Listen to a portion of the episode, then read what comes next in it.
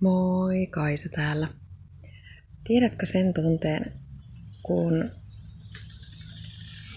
alat ajatella, että sulla on jonkun verran elämän kokemusta ja ehkä ajatuksia ja ymmärrystä joistain asioista. Ja sitten sä kuuntelet jotain, jolla on enemmän kokemusta ja ehkä enemmän tietoa, joka on lukenut aiheesta enemmän. Ja tulee sellainen tunne, että no niin, että ei sillä ole mitään merkitystä, että mitä mä tiedän tai mitä mieltä mä oon, että toi tietää paremmin, toi toinen. Se osaa selittää sen asian paremmin, joten se tietää enemmän kuin mä. Mä uskon, että tuollaiset ajatukset on aika yleisiä, vaikka ehkä kaikilla ei ole sellaisia, niin mä toivoisin, että olisi, koska kuitenkin siitä oppii joka kerta oppii ihan konkreettisella tasolla uusia asioita, että kuuntelee jotakuta, joka tietää enemmän kuin sä, mutta myös oppii itsestään siinä, että vaikka itsellä olisikin paljon tietoa ja kokemusta jostain aiheesta, niin silti on aina joku, jolla on enemmän. Mutta se, että joku tietää enemmän kuin sä, ei tarkoita sitä, että sä olisit huonompi. Se ei tarkoita sitä, ettei sulla olisi siitä asiasta oikeasti jotain sanottavaa. Harvempi ihminen kuitenkaan, vaikka nyt sitten kuinka puhuisi julkisesti omista kokemuksistaan ja tiedostaan, niin tavoittaa kaikkia ihmisiä.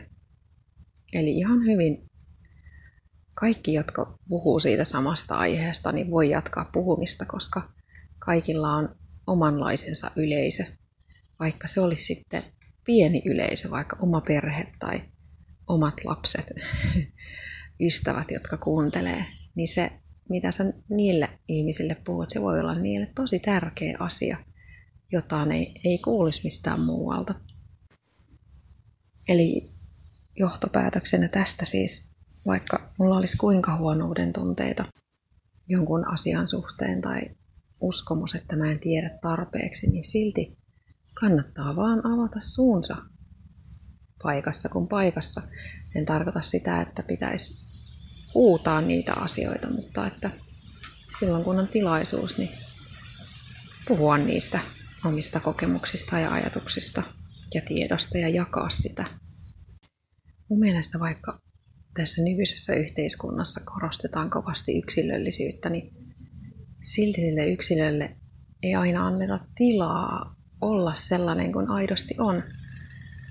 Sellainen, minkälaiseksi omat kokemukset on muokannut. Tosi moni yrittää olla jotain muuta kuin mitä on. Ehkä osittain siksi, että ei oikein tiedä mitä on. Mutta siitä huolimatta siltikin, vaikka löytäisi sen oman voimansa, niin voi tulla niitä hetkiä, että ajattelee, että ei musta ole mihinkään tai en mä ole tarpeeksi. Ja onneksi sieltä kuopasta ylös nousemiseen riittää usein se, että yksi ihminen sulle sanoo, että mitä sitten, että sä oot tosi hyvä just sellaisena kuin sä oot. Miksi pitäisi yrittää olla jonkunlainen tai olla jotain, mitä ei ole. Mä olen myös sitä mieltä, että on isolta osalta harjoituksen tulosta se, että vaikka joku sanoisi sulle, että sä et riitä että sä ajattelet siitä huolimatta, että mä oon ihan tarpeeksi hyvä.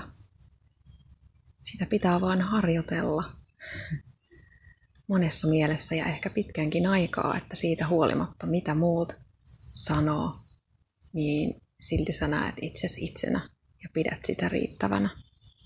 Toiset ihmiset kuitenkin katselee sua aina joidenkin lasien läpi ei toinen ihminen pysty näkemään sitä, mikä sä pohjimmiltaan olet. Ja sun tehtävä on nähdä sun omat syvyydet.